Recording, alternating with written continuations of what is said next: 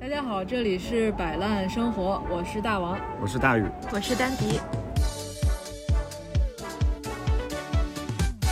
就是，我们就想劝退大家 劝退大家，别冲动入坑。静かに時計の針的呃家人可能会经常觉得哇，你好闲呀、对一天在家什什么么都都不不干，晃荡晃荡来晃荡去对，的晃是得吧？来晃得去。とともに来た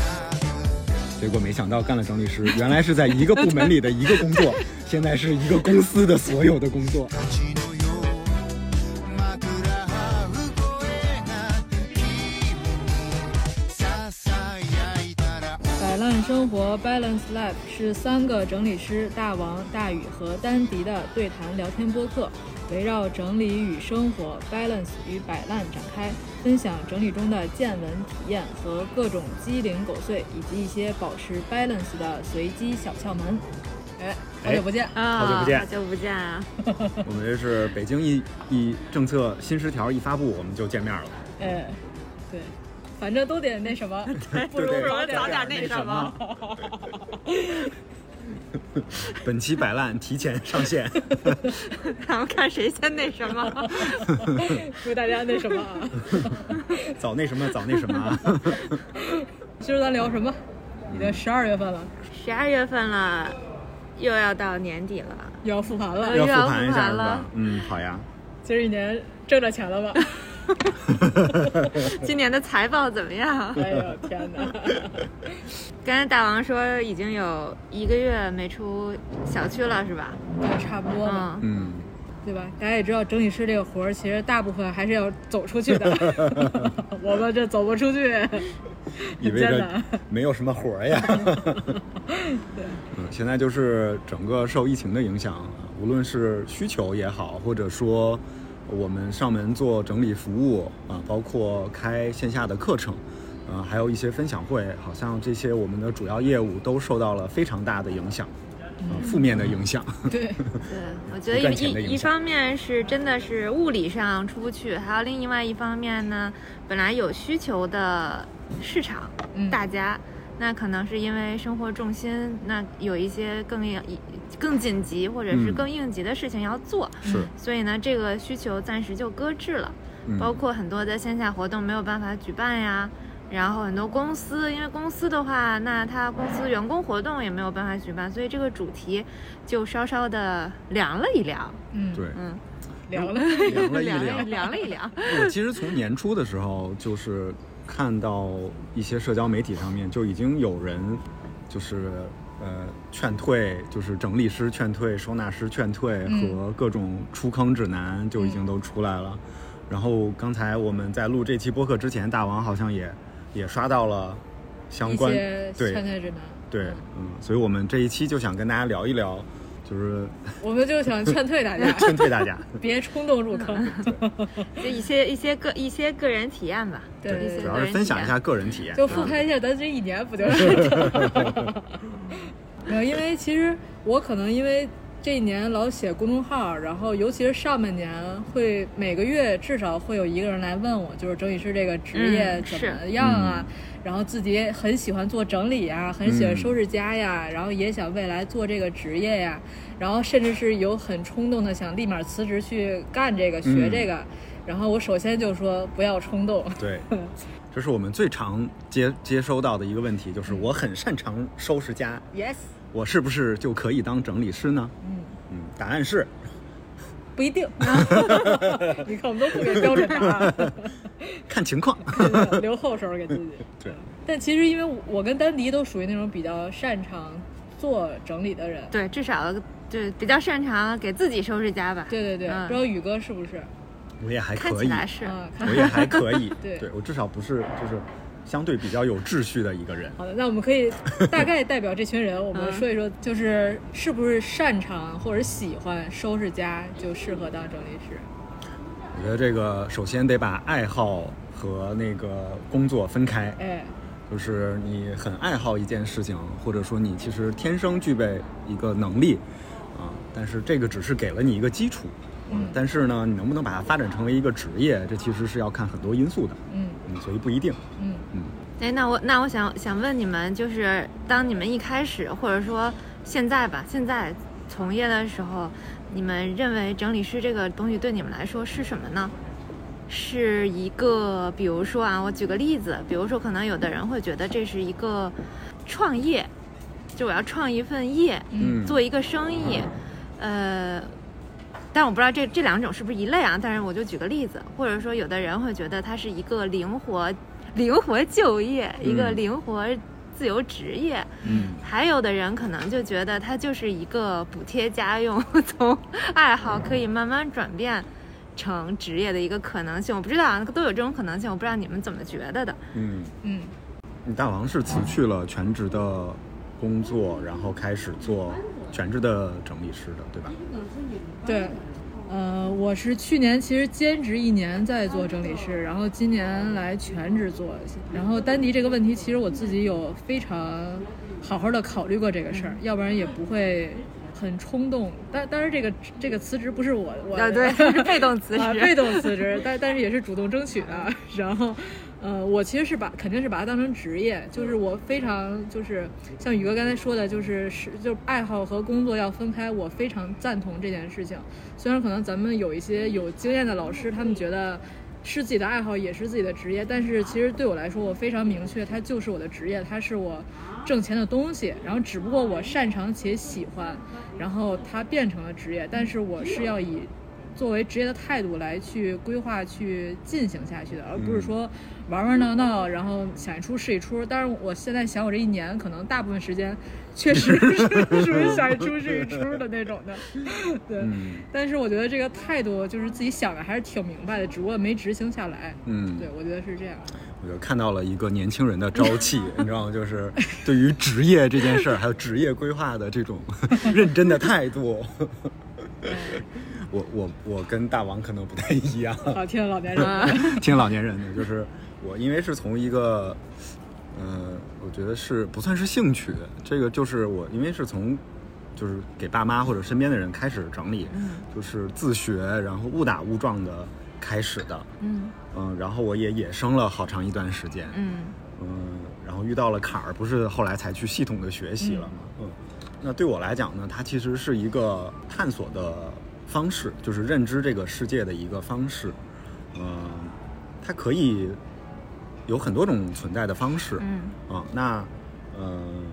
所以对于我来讲，就我没有很很严格的把它当成一个就是职业在嗯规划，嗯就是我现在这是我做的事情。嗯 嗯，然后我也不太会，其实我也不是很愿意把自己就是用职业来定义自己，或者说给嗯自己打一个标签儿。我觉得就是人还是挺多元的，所以这只不过是我，呃，众多面相中的一个吧。我觉得， 嗯，嗯，但是我觉得，因为宇哥他本来就是个斜杠儿， 斜杠有点多，背上一堆杠儿。对对对，我觉得他跟跟我和丹尼的目前状态可能还不太一样，不是嗯对是所以就就就像他的这个态度一样，就是因为他的职业就是多样性的。 嗯我想听丹迪丹迪说的，，对，呃，我我我哈，我我其实也比较惭愧，就是这个职业规划从。就我一直对职业规划这件事情做的就不是特别好，一就个是 HR 不管对对，对冲刺一个 H，对一 个老 HR，所以所以这样。然后这个职业规划一直没有做的特别好，我一直是以一种就是整理对我来说，它是一个可以算是一个爱好，一开始也可以算是一个爱好，第二也可以算是一个生活技能，嗯然后呃爱好之一吧，或者生活技能之一，然后其实也是在我完全是机缘巧合之下决定，就是真的去学。但是其实，在学之前也考虑了很久，在在在在职过程中哈、其实也考虑了很久要不要去学。毕竟学费挺贵的，对，就毕竟学费挺贵，咱还是想点实际的东西。嗯 然后，然后那个我就记得我还跟大王说过，就是在那个 整理师我们那个从业一级的课上面，其实老师有问过，问过说那个大家觉得整理师对你来说是。什么事业还是嗯职业还是还是工作什么的，还是什么东西来着？我忘了，有几个选项。然后我就记得所有人那个屏幕上答的都是事业事业事业，然后就我答了一个职业。然后其实我觉得这也取决于大家对事业和职业的一个定义，以及对自己的一个一个定义。因为我我属我向来属于那种不想立一个大 flag，然后结果自己背不动的那个、那个嗯，放过自人，己 对，上来就是放过自己的非那常个符人。合我们摆烂的态度，是 吧？ 对，然后我就先立一个小 flag 吧，先立一个小 flag，把它当成一个职业，然后当成一个自由职业来来做。然后嗯我也是一直以这种态度来对待它的。然后尽管就是这一年多来，可能我从收入角度上来讲，它并不足以 支撑，就是就是就光从这个收入角度，它更光从像这个个兼职，更兼像职个可能补赚的比贴这个还家用多，。是吧？ 我去补贴家用的这么一件事情，它毕竟是个事实，咱也没办法。但是至少从那个立 flag 的角度讲，我是把它当成一个就是就是自自由职业这么一份职业来、嗯来做的。对，这就一下说到我们说到这个收入的问题哎哈，，对对对，这个大家都特别感兴趣，是吧？因为大家看看那个小红书还抖音，经常有那种什么。嗯，教别人叠衣不对，给别人叠衣服，月月入万嗯入百月入过万，然后年入百万什么的，对就是这种耸人的标题，是吧？？哎，其实其实我觉得大家想一想都知道，这种标题真的靠谱 吗对就用脑子想一想都知道。啊用脑子后脚跟想一想也知道，这种其实不是很靠谱。是吧对，就是大家其实也知道自己是因为猎奇，所以点进这种标题的，它不代表任何事情。然后，但是但是其实我我我其实有有一个我之前没有，就是从业以后，就咱先不说收入哈，其实我觉得从业以后。有一些发现是我嗯从业之前没有发现的，我是觉得大家可能在这个成本这件事儿上没有太多的考虑清楚。对，可能或或者说没有意识吧，嗯就是是以其实我也是，就是在从业之前，我可能就觉得最大的成本，作为整理师或者作为做一个不管是什么自由职业吧，最大的成本可能就是时间嘛。是，然后它因为它并不像我们真金白银的去投资一个店呀，或者是做一个什么实体的生意，需要有那个有有东西，然后有前期的钱的投入。然后我就觉得这个最大的投入可能是就是时间。嗯但是从业之后，我发现其实还有其他的成本，嗯，是真实存在的，对，并且可能大家都没有意识到的。嗯，比如比如这个，呃，如果你自己学习的话，就是这学费是这是这是一方一面，大笔钱，对，嗯一大笔嗯钱。先说其中一个一个成本吧，比如说整整理师需要上门之后，那可能，呃，你一个人是做不下来这个项目的，嗯，那你肯定就会需要临时组队，不管是团你队有固嗯定的还是临时的团队，嗯那这个团队毕竟它是要有支出的，要有劳务支出，嗯嗯，这个就是一大支出，嗯。嗯，我觉得就是，首先我们三个哈都是生活整理师，我们就只是代表我们自己，因为大家也，我们之前也跟大家聊过这嗯个对职业哈，就是它其实有非常多种工种对和业态，就有的是呃整理师，有的是收纳师，有的是像我们这种叫生活整理师。那每一个工种的工作方式和跟其他人的这种合作方式都是不一样的。嗯那我们其实也就只是说我们这个生活整理师的这种方式，我们一般绝大部分的人是呃单打独斗型儿，是吧？就是以你自己为主，嗯，个体然后户儿个体嗯户个体儿，户儿对，对就是个体户儿。然后呢，你如果需要接到了一个上门整理的这样的一个单子的话，那你往往，呃，如果你是一个很有经验的、已经几年的这样的老师，你可能是，呃，会有一个比较固定的班底啊。那你这个固定的班底可以一起来来合作哈。那绝大部分的，就是入行时间不久的，呃，整理师、生活整理师呢，可能都需要临时组队。啊，需要找一些志同道合的小伙伴儿，跟自己价值观比较符合的，然后工作能力你也比较认可的人哈，然后在一起做这个上门整理的工作。这一部分啊，因为我们其实我我了解到的生活整理师目前好像是，呃，最多也就是注册公司啊，可能会有一些成本，维持一个公司的这个成本是要在的。好像我了解到的是，没有人有那个固定的，就是比如开工资的这种固定哦团队，固定员工啊，固嗯定员工好像是没有，大家都是以个体户的形式互帮互嗯助，嗯对啊，大部分是这种这种情情况。当然了，那市面上是有很多的这种已经自己注册了公司，然后有固定的这种员工的啊。那我们这种情况，因为我们三个也都不太了解，所以我们也就不不评论哈。嗯啊，那如果是这种情况下的话，其实有一些我知道整理师他自己为了方便给客户做整理，他其实是有一些就是整理呃就是收纳用品的这种库存的，这个可能也是一个隐形的嗯费用。对对对对嗯他可能会压一笔，因为有的时候你你不可能去客户那儿做完咨询，你就很清楚的知道说客户需要一百三十五个衣架，嗯对吧？这是不太可能的。嗯那你可能就得多备一些。那备一些呢？那这个费用不会是在客户身上的，往往是你自己要提前预支的，对吧？嗯然后还有一些我们常用的一些临时用的一些呃收纳用品，这些东西我们都要提前备好。那如果这些东西的数量比较大，你可能还需要一个小一点儿的地儿来放它们，或者一小的库房来放它们，这都是这都是隐形的费用哈。嗯，所以我觉得这个是对于我们来讲比较大的。那嗯丹迪刚才也说了学习的成本，嗯其实学习成本，我觉得时间是一回事儿，那学费呢？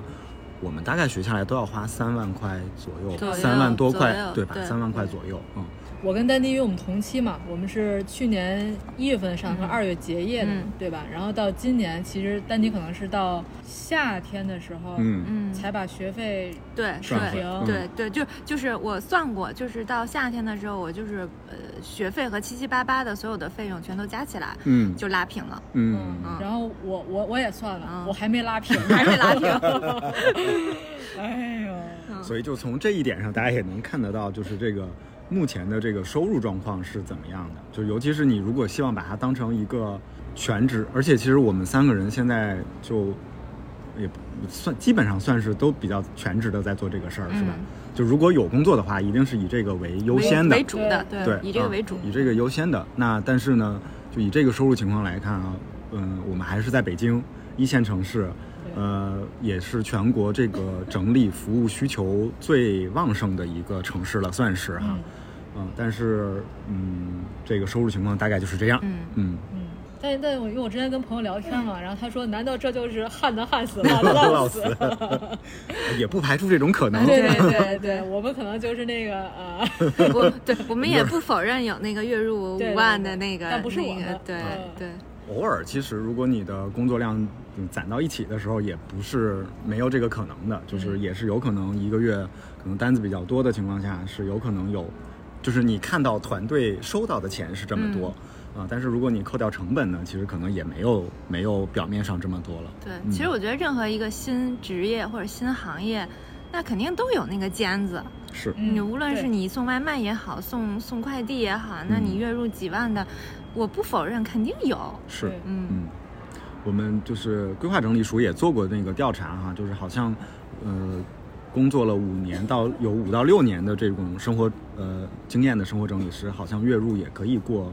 五万左右，是吧？我看他的那个调查上面嗯显示，应对，该是有的，可是嗯，有也的，是可以的对。也就是，说你。首先就是你前面这五六年能不能坚持坚持下来来，坚持对下 来，嗯，就你如果半年就已经掉队了，那你可能就是不是那个月入呃五六万的人嗯哈对。嗯，但是我但是我觉得，就咱仨至少有几个比较叫优，算优也不能说优势优，势至嗯至少说是有有有有退路的一个事儿，就是说咱仨就是我不知道宇哥还有还有没有房贷这个事儿，就像哦我我还清了今年。哦 哇，太厉害了！你像你像咱仨，因为都不需要，但是我现在是交房 租，就是可能不需要房贷、房租我现在用房租。啊，对，还有房。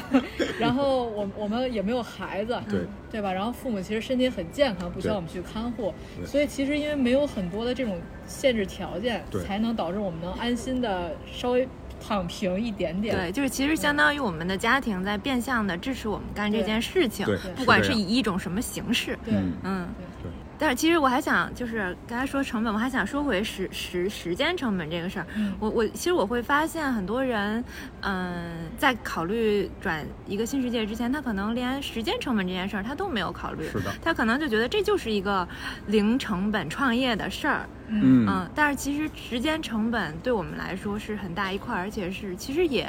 很占时间。就是是的，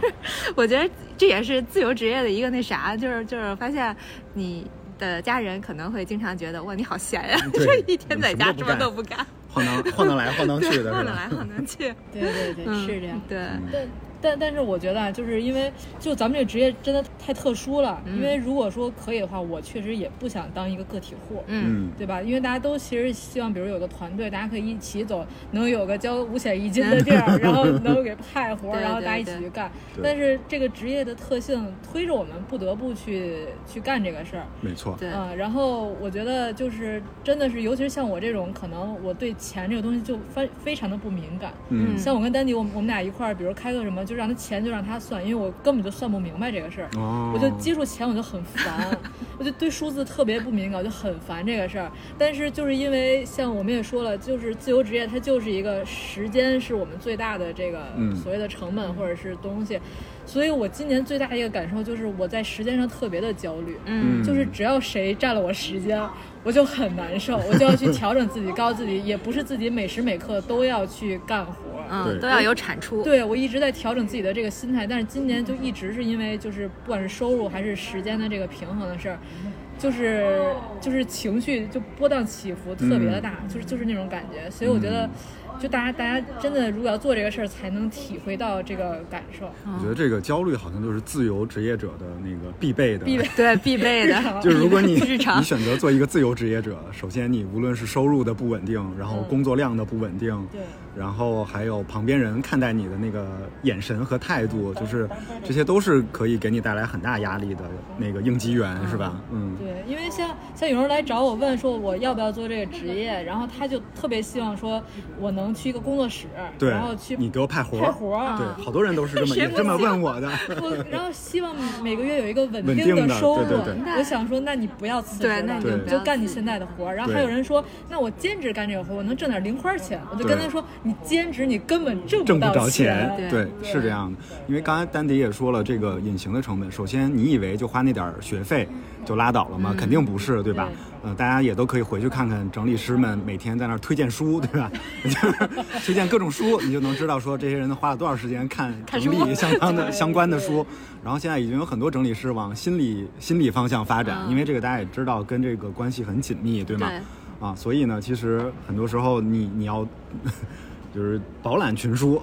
啊，这个是一个时间成本。另外，很多人会说，你看你们就上门啊，这帮人对吧？嗯、乌压压的就跑到跑到人家客户家里边两三天，赚个两三万块钱就走了，这钱赚得多容易，对吗？嗯大家可能也忘了，我们之前某一期我们也讲了，为什么要做提前做上门的咨询？嗯，咨询完了，我们还要做方案，对，嗯做完方案之后还要跟客户讨论，确定了之后，我们还要花时间定那个收纳用品，然后才开始上门。其实上门的那两三天，一个全屋的整理，可能就是很长，将近可能有半个月的一个工作的一个准备，对，这个时间最终的一个呈现而已。嗯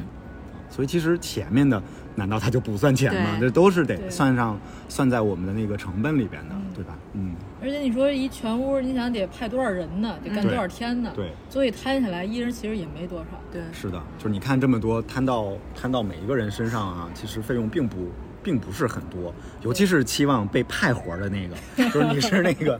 这个所有人里边收入最低的那个那个人。 嗯，其实刚才哎，我我也突然想到，就是就是虽然我并没有把这个就是说扛起一个大 flag 当成开公司这样来做，嗯，但是我觉得可能不只是做整理师，就任何的自由职业，只要你一个人，你是个个体户，其实都你差一不个多人相当于一个公司对是，你在做一个公司所有部门在做的事情，然后你就想想吧，大家的公司里面都有哪些部门？比如对说，除了直接赚钱的部门，可能只有销售是直接赚钱的部门，剩下的部门，比如说像产品部门，像。呃市场部门对，然后更不要说那些后台的财务、人事、法务这些部门，他们都是花钱的部门。对，可能只有财务这不是只有销销售售这一个一个部门，或者是 BD 这一个部门是直接挣钱的部门对。嗯所以，如果你一个人就是一个公司的话，你一天。就算是你一天八小时，你可能只有一个小时 是在真正赚赚钱的， 而当一个打工人的话，你这八小时，不管你赚的多赚的少，你这八小时都在赚钱。是的，对嗯。是这样。所以你看，啊就是大王和丹迪都都在坚持不懈的写公众号，拍各种各样的对视我频。们这个时候变成了 marketing，对，这个时候其实就是 marketing 嘛，对吧？然后呢，呃，他们的课件就是获奖，那就是因为他们在课件的，就是在对又课变成程的了产研品 发上面，对他投入了很多，是产品经理。然后呃，时不时的就要出去那个做，呃，比如说很多的分享会啊，甚至很多分享会其实是我们是不收费用的，嗯是公益的，对吧？对那但是有这个机会的时候，你依然还是要要去抓住它抓住它，对这又变成一个市场，对，对吧？嗯，然后呢，你呃，你做分享会之前你也聊嘛，聊对就还是得个 BD BD 嘛，对，对，然后要你拓还展有客嗯服嘛，对， 对 对客户做完了之后，经常有半年以后，客户说：“哎，当时你们整理时候，我们家的那个毯子你放在哪儿了？”然后你 就，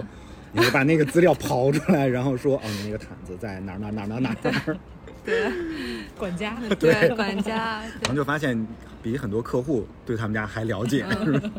对，其实这也是我在去年的时候，去年的时候就是我做。 工作自己的盘点的时候，我突然就发现，我做的所有的工作内容其实就是一个公司所有部门。嗯其、其实就是我套了一下我我原来在职的那个公司，它所有的部门的工作我都在做。对， 所以你这里面的时间你都要铺出去。对呀、嗯，嗯，所以这个就是从收入不怎么高，花销还挺大，就是一个对，而一且个职业。而且我发现，就是回看，其实我去年斜杠的时候，和今年的心态是完全不一样的。比就是如呢？你去年你肯定就是你本来就有收入嗯有嘛，收入对嗯然后然后当时就觉得这是个兴趣爱好啊，然后那会儿激情满满。对就是可能跟丹迪每次聊事儿，可能就是下班之后他来来他来找我，然后六日也往他那儿奔，就感觉把自己所有休息时间都用上了，但是也觉得无所谓，很充实，很充实，嗯就很很充实充实。就是锦上添花，对吧？对对，然后今年就觉得，好老子到底到底怎么才能挣钱？雪中煤炭。对真的是，就是这心态完全不一样。你不能凭着满腔热血就就能怎么着，就是，哎，好难呀。就是所以就是我们也也奉劝很多想做整转行全职做整理师的人，就是说你如果是一个很想赚快钱的人，比如说我现在不但没什么储没什么积蓄，我可能还背负着外债，嗯然后我听说年入百万，然后我特别希望嗯靠干这个赶紧给自己回回血。啊，那别首先想嗯就别想了，这个是对不可能的。这个你需要很长时间的学习，然后投入大量的精力做那种前期的对自己的训练，啊、做很多实习的工作，然后后面你可能才有独打，就是单打独斗的能力，嗯然后你才能开始接活儿赚钱，然后你还得有一个过渡期、平稳期，慢慢的你可能才有些盈余，所以比较适合是，我感觉是比较适合你经济上面压力不太大的人，对嗯对，就是现在说好，我现在你有一年多没什么收入，嗯，啊、然后也还可以支付得了自己的生活，我觉得这种情况下还是 OK 的，嗯嗯，就想赚快钱的人就死了这条心，嗯，嗯，真的是，或者其实我我相信，当然也不乏有有些人非常的有这个生意头脑或者是生意眼光哈，对，他就是投什么赚什么，这个但是我我相信一定有。我们但认识的是嗯呃大怀老师，对 吧？就是这种人，哎死胡总，嗯这种对，对。直接带着我们。对对对，但是我相信，就是说，一个是我们播客的听众，还有一个就是，那在很多网上问到这些问题的人，大家都可能都是普通人， 嗯，其实大家问这个问题，很多时候是想从繁重的打工 生活中有一丝希望，对有一丝希望，就是我还有另外一个什么事情，对一条路可以走的。嗯对，其实我也特别理解这种这种想法。嗯当你在那个就是呃困境里，对困境里或者打工的压力里边的时候，其实你是需要有一个就是其希实望对多元化，这世界是多元的，你不是说打工，嗯，到到你退休这么唯一一条路可以选。嗯整理师是一个在多，我觉得是一个在。多元的社会里边生发出来的一个一个职业，我觉得这是个好事儿。结果没想到干了整理师，原来是在一个部门里的一个工 作，现在是一个公司的所有的工作，明明不想开公司的，怎么？嗯，所以这个嗯也劝大家比较慎重一点儿，是吧？嗯感觉就是其实事事都是一个取舍的问嗯题。就是如果比如说你想离开脱离职场的困境，但是那那你就可能要承受，你又开始一个新职业前期的这个起步的这种哎，坎对坷的，对，嗯，对，所以不很可长时间的阵痛。对，就是甘蔗没有两头甜，就嗯你不要把这个职业想得太美好，它对所有东西都是很就是就是一个正常职业。哎对对对，不要光看见贼吃肉，没看见贼挨打。对对对对，那其实我们就给大家先说了说这个收入问题， 嗯，嗯，就是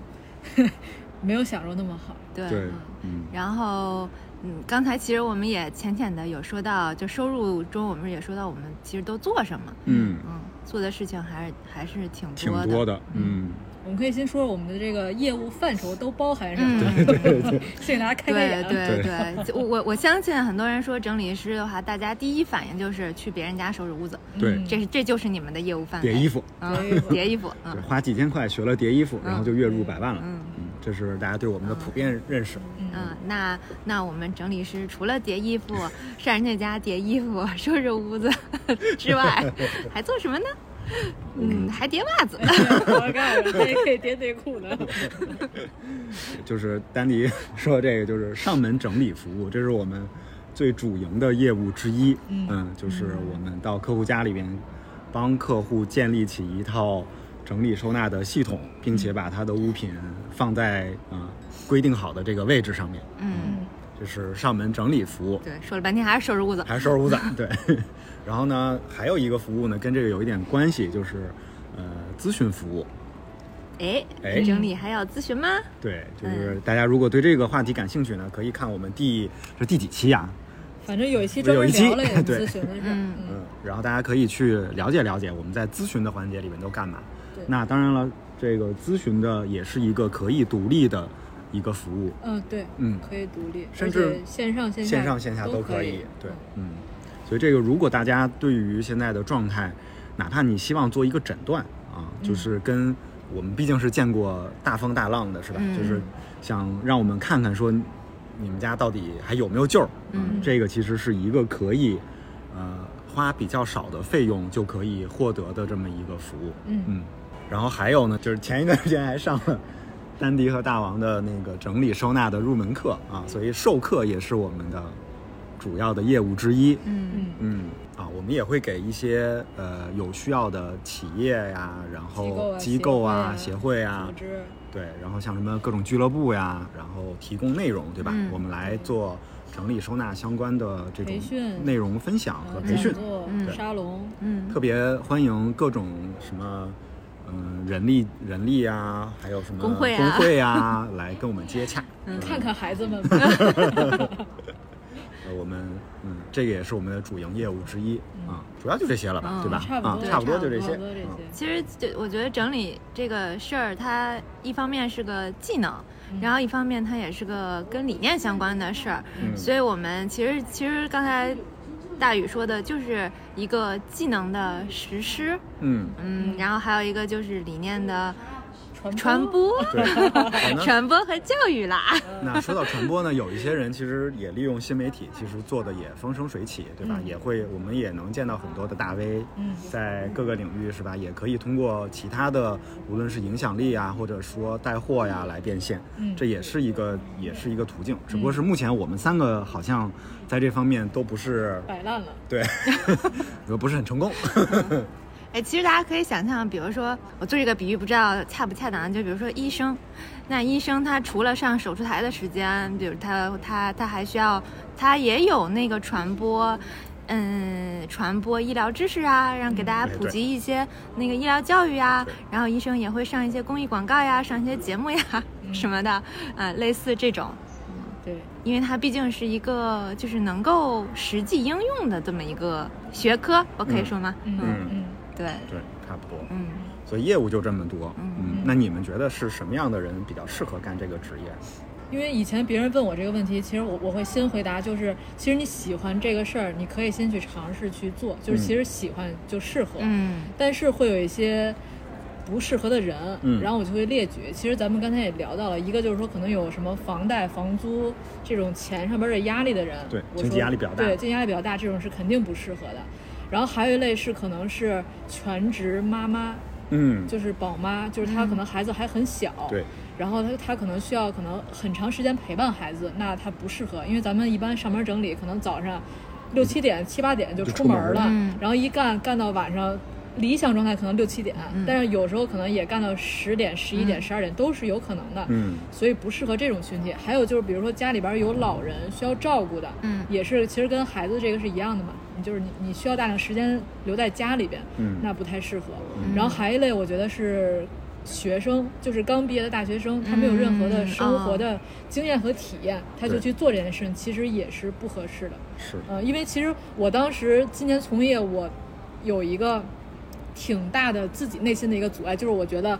我的生活阅历太少了。嗯我觉得，我觉得这个工作比较有魅力的地方，其实是反而是你的年龄越大，你的生活阅历越多，嗯你反而做这件事情越有说服力。是在我看来是这样的。嗯对，嗯所以我会觉得说，如果呃大学生毕业之后想做的话，我建议还是先去上班，先去体验生活。嗯我觉得这个可以作为一个爱好，逐渐去了解，去上一些课，但是没必要先把它当成一个你毕业之后立马就当的一个职业。对，嗯嗯，就是因为如果你比如说是一个一直都是点外卖的人，是吧？你嗯走到客户的厨房里边儿，面对啥都不认识各种各 样对的对小家电，你对嗯你无法想象这些东西到底是怎么用的，什么场景下用，然后你也没有办法给客户一个合理的一个对建议，嗯，所以我觉得这个是挺重要的。对，而且嗯像像我，因为我基本上不化妆，所以我特别害怕去客户家让我整理什么化美妆品化妆品、护肤品，我一般都会避开那个地方，因为真的我搞不定，嗯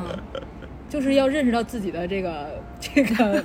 弊，就是优优势和劣势。所以这个我们一般就团队里边总是会有那么一两个特别擅长干这个的。对那还有另外一个，我觉得就是大王刚才说，年纪越大，其实阅历越丰富，嗯其实对于这件事情，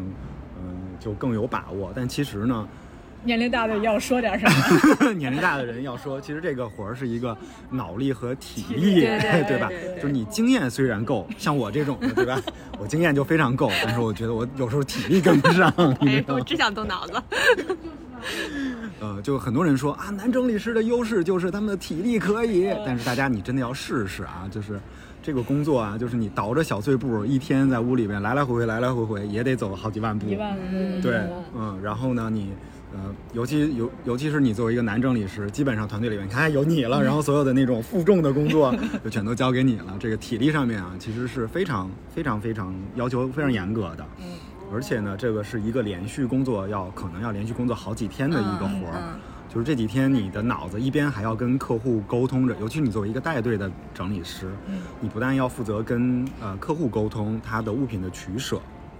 然后呢，你还要跟团队的小伙伴沟通这个这个区域怎么怎么来来完成这个工作，然后你可能还要给予适当的指导，嗯同时你的手也不是闲着的，你也不是只是在那儿指嗯挥就可以了，你也是就是这个团队里边干活儿的人之一，嗯啊，所以呢，这一部分就是脑力和体力要求其实都是很高的，嗯啊、然后我们也说到了团队，对吧？你如嗯果是一个带队的，呃，整理师来讲，其实你首先你是一个商务，嗯你要跟嗯对客户接洽，然后你要跟客户谈你们的这个服务的相关的，无论是条款也好、细节也嗯好、价格也好，对然后你的交付标准也好，最终的这个客提供各种各样的呃售后的服务，嗯呃这可能都是一个呃带队整理师要做的工作。那还有一个呢，就是你要呃做一个团队的协调，包括什么时间到，然后提前你要跟团队的伙伴们来沟通啊、在我这个团队里面工作，大家要注意的事项是哪些？嗯啊，然后还要对这个工作过程里边的这种呃协调啊，然后呃整个进度的把控，嗯这都是带队整理师需要负责的。嗯，那之后呢，你还要可能负责就是跟大家，比如分发钱财，对吧？对就是还要复盘一要下。复盘一下，然后我们下一次怎么弄啊？所以其实做带队整理师的要求呢，其实你跟做一个公司项目经理项起目码经是个理项目经至理少是个嗯项目经理啊、就是差不太多。然后你要是有很很多个项目同时进行呢，你就是一项目总监。对嗯，你对就有更多的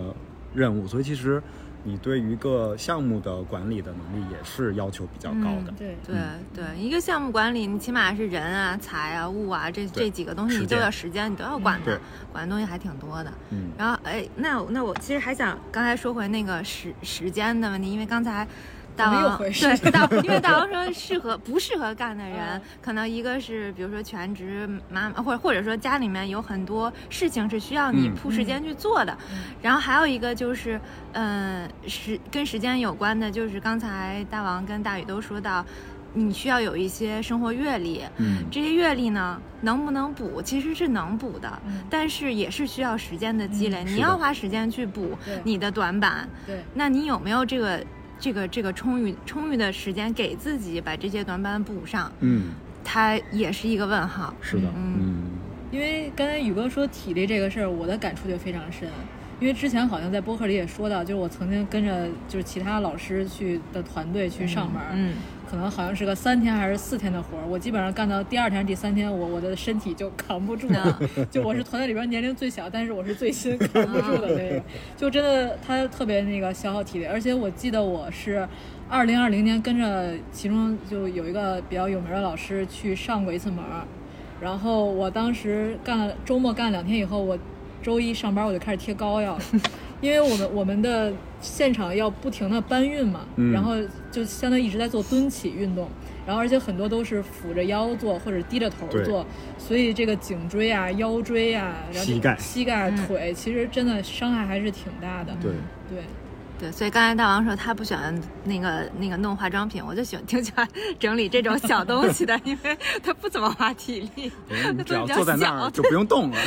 所以我觉得这个就是团队的好处嘛，嗯就是大家就互相就有个互补嘛。是嗯，嗯。那我们我们其实也说了很多的那个，就算劝退指南部分，劝对退吧不？知道我们说这么多有没有劝退一些人，对对对让大家不要冲动的去嗯做这个事儿。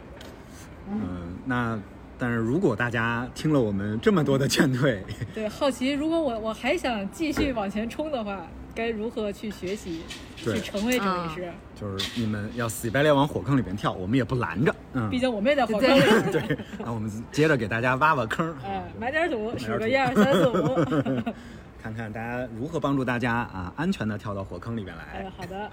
来一号坑 位。一号坑位，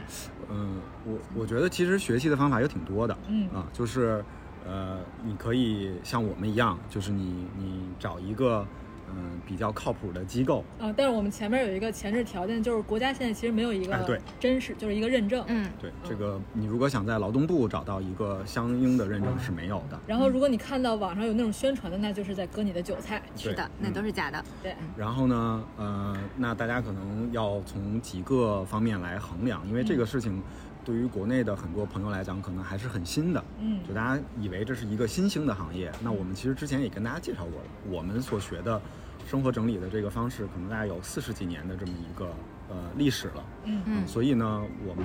就是我觉得这个还是挺重要的，因为它是经历了时间考验啊的对这么一个东西，而且呢，它其实也应用在呃全世界的很多个地方。嗯啊那呃也经过了我们中国的好几好几波的整理师这几年呃以来的一个不断的迭代，所以我们对我们现在使用的这个方法还是很有信心的。嗯。这是找到一个靠谱的，我觉得找到一个靠谱的机构来学习，这是一个方法。那另外一个就是自学，嗯，嗯，其实大家也能看到，就是国内现在有非常多的很成功的那个整理整理师啊，包括他们也都有很也开始在开办各种各样的培训机构了。嗯那他们的方式呢，大家也可以了解一下，绝大部分其实是自学成才，嗯，就他们不断的去实践。对，不断的实践，它可能是实践中出真知嗯啊、嗯，就是你自学，这也是一条路，对吧？嗯，这个是，嗯，另外的一个办法。那还有呢，就是还有什么？来二号坑位。二号坑位，你怎么开始这 个开始这个工作？或者我觉得丹妮可以分享一下，就是给大家一些建议，就是就是机构怎么选，就至少是说你大概可能要，比如评估一下，比如说嗯怎么选这个机构的事儿。那那那我我来分享一下这个，就如果大家感兴趣的话，怎么去选这个机构，或者说选选选哪条路去培训？就比如说有一种方法，这个可能是。是我自己个人的这个经验，嗯就是你可能会找到一个你比较喜欢的那个榜样也好，嗯我们叫 KOL 也好，对对然后你看看他的，就是你喜欢他，其实说明你跟他的理念呀，然后和一些这个看事情的方法呀，或者是一些呈现的方式，都可能都差不多。嗯嗯嗯，然后呢，你你可以看看他是从哪里学到的，嗯或者是他的一些成长的路径是怎样的，从他、嗯他那里面学，这是一种。嗯，然后还有一种，比如说你也可以，比如说如果你很喜欢去做调研的话，你也可以去横向的比较。比较嗯是市面上的一些机构，嗯然后呢，我在这里边儿我有一个体会，就是你最终选择的这个机构，有点像我们出去找工作，对你最终选择，当然钱是一方面， HR 你最终上对线最终选择的是跟你自己的就这个公司文化，其实跟你是有相像之处的对，或者是至少他所在的所所从事的这个事业是跟你有相像之处的这么一个公司，你在那个公司待着才舒服嘛。对，所以其其实选培训机构，它也是差不多的道理，嗯虽然不是一一种同一种关系啊，嗯。嗯，然后还有呢，就是有一些机构会告诉你说，我们包分就包分配、包包派派活儿什么的哦，这种大家就比较谨慎一点儿啊。也可以问问之前的学习过的人啊，就是真的是学完了之后有有包分配吗？ 就对是对是吧？就是这个也可以侧面的了解一下。 嗯，而且我觉得大家现在就是看到很多的那个培训招生的时候，他的那个宣传语，就是他会抓住你的痛点，比如说嗯像我们开头说的，比如什么月入多少多少对万，对对，或者是说什么适合宝妈做，特别适合宝妈做的职业，我觉得大家一定要谨慎去思考一下这件事嗯情，对不要被冲昏了头 脑。对对对，哎，其实我觉得它就像这种，就是什么靠叠衣服月入五万，其实它隐含了一个概念，就是这个职业它是一个很门门槛槛很很低低的嗯的纯体力劳动。嗯所以大家其实要想一想，你是不是你认为就整理师他真的是个门槛很低的纯体力劳动啊？对那我们刚才其实说了这么多，它并不是。嗯而且我觉得就是就是咱们这个生活整理师对我来说有一有一个很魅力很大的地方，就是我之前有听其他的就是其他流派的整理师，他会说，就有的人他是他他就是专门做衣橱整理的。嗯然后他也做的很有名儿，但是他做到一定地步，他就觉得没有意思了，因为嗯他感觉我做到这儿就已经到头儿了，会有这种感觉。但是我觉得生活整理师的一个魅力是说，我除了比如说到家里边去做整理，然后他他他整理的这个范畴也有很多，哎比如对说像我跟丹迪之前做过可能特殊群体的，然后老龄群体，我们之后也可能会聊到，嗯然后甚至比如说一些商户啊、企业啊，嗯就是它的范畴会非常非常的广。对我觉得它是一个无边无际的，可能以后会产生不同的需求。那我们嗯可能因为每个人擅长的不一样，会在一个领域去精专，然后去做下去对，可能会成为一个专家、行家，或者是呃成为一个生活家。就在我看来，是一件非常有意思的嗯事情。对，我觉得大家可以把这件把这个东西可以打开自己的想象，就是我觉得，就我反正我想想就觉得很有意思，尤其是像宇哥也说到。我们这个目前学这，它是有四十年的这样一个历史。那我们看到一些老外，就是一些外国的嗯专家，他们已经都是白发苍苍的，老爷爷老奶奶，嗯，对，但是他们还在做这件事情，我们就会觉得哇，这件事情其实是一个可以干到老的事情。虽然我们嗯并不一定会干到老，但是就觉得它是有这样一个榜样存在的。虽然可能在国内并不知道它的一个发展的趋势和方向是什么，嗯但是我觉得至少是有这样一个盼头的。嗯嗯，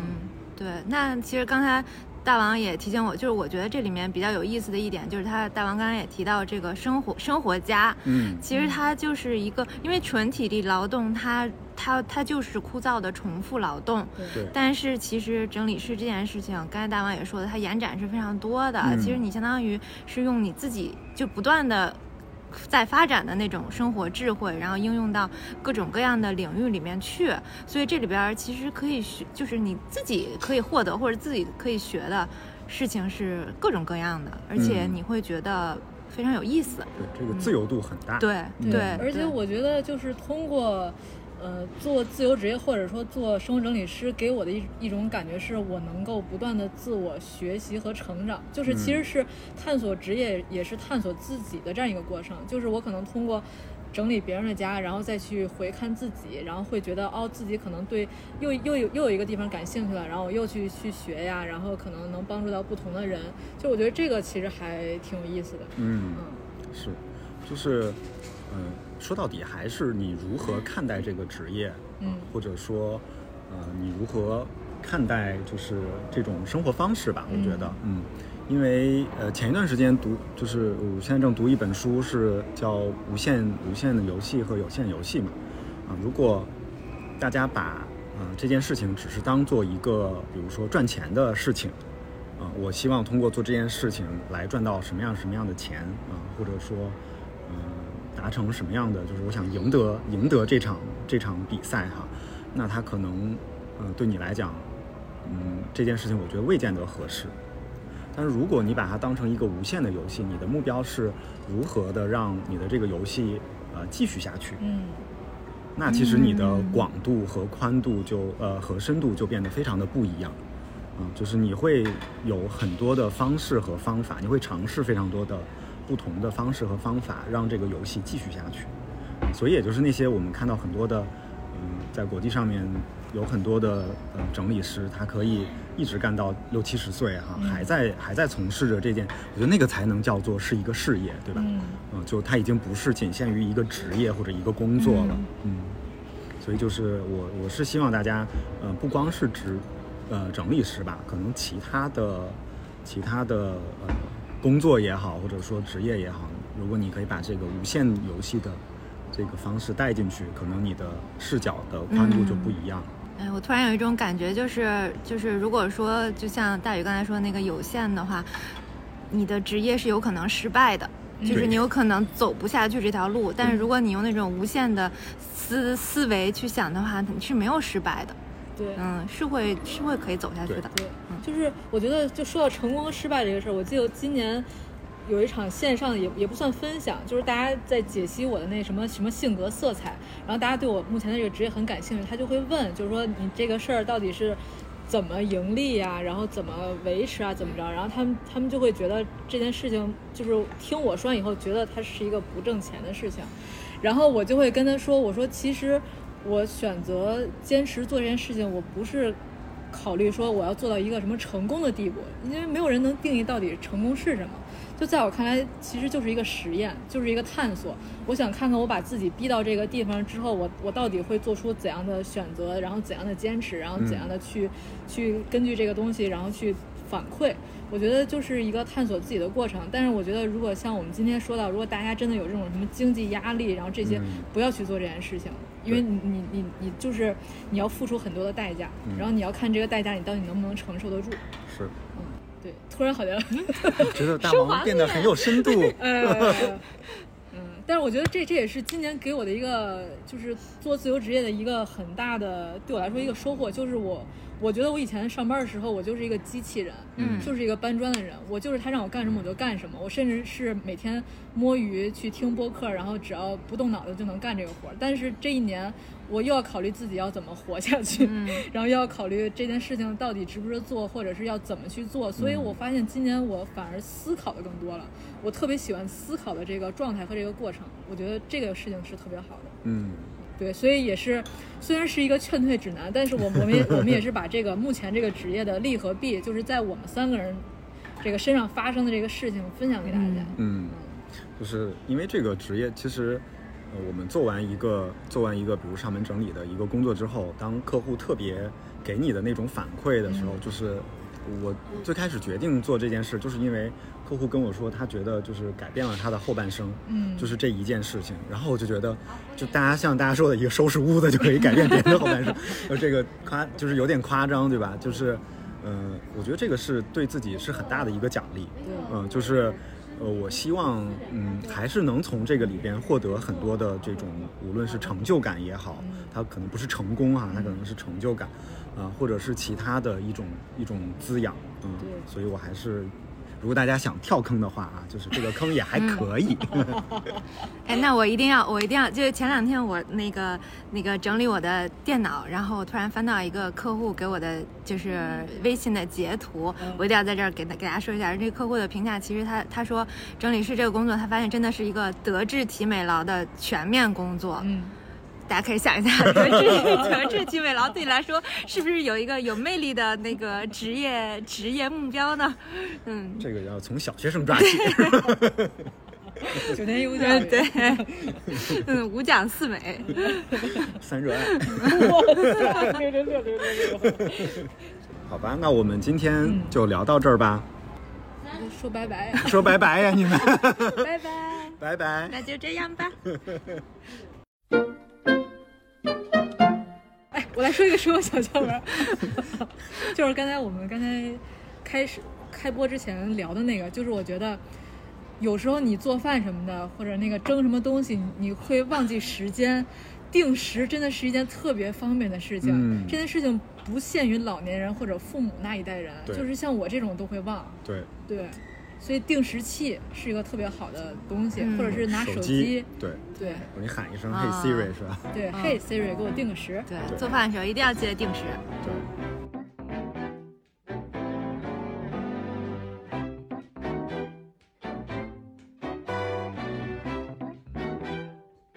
欢迎大家在小宇宙、喜马拉雅、Apple Podcast 订阅收听我们的节目，并在极客摆烂生活 Balance Life 与我们互动。也欢迎大家向我们提问关于整理、整理师相关的问题，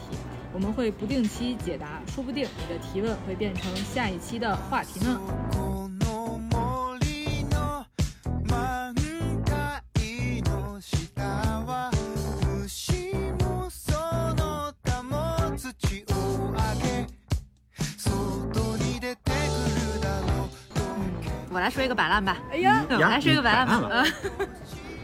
就是前一阵儿，因为我也是有的时候会发小红书之类的这种这种嘛，然后呢，有的时候因为会被推送，然后就有的时候就会得到特别的关注，然后有的时候就会有一些留言，然后我的摆烂其实就是有一些留言。我就已经不回 了，就是一看就是你都没有看全贴呀，你就给我留言了。 「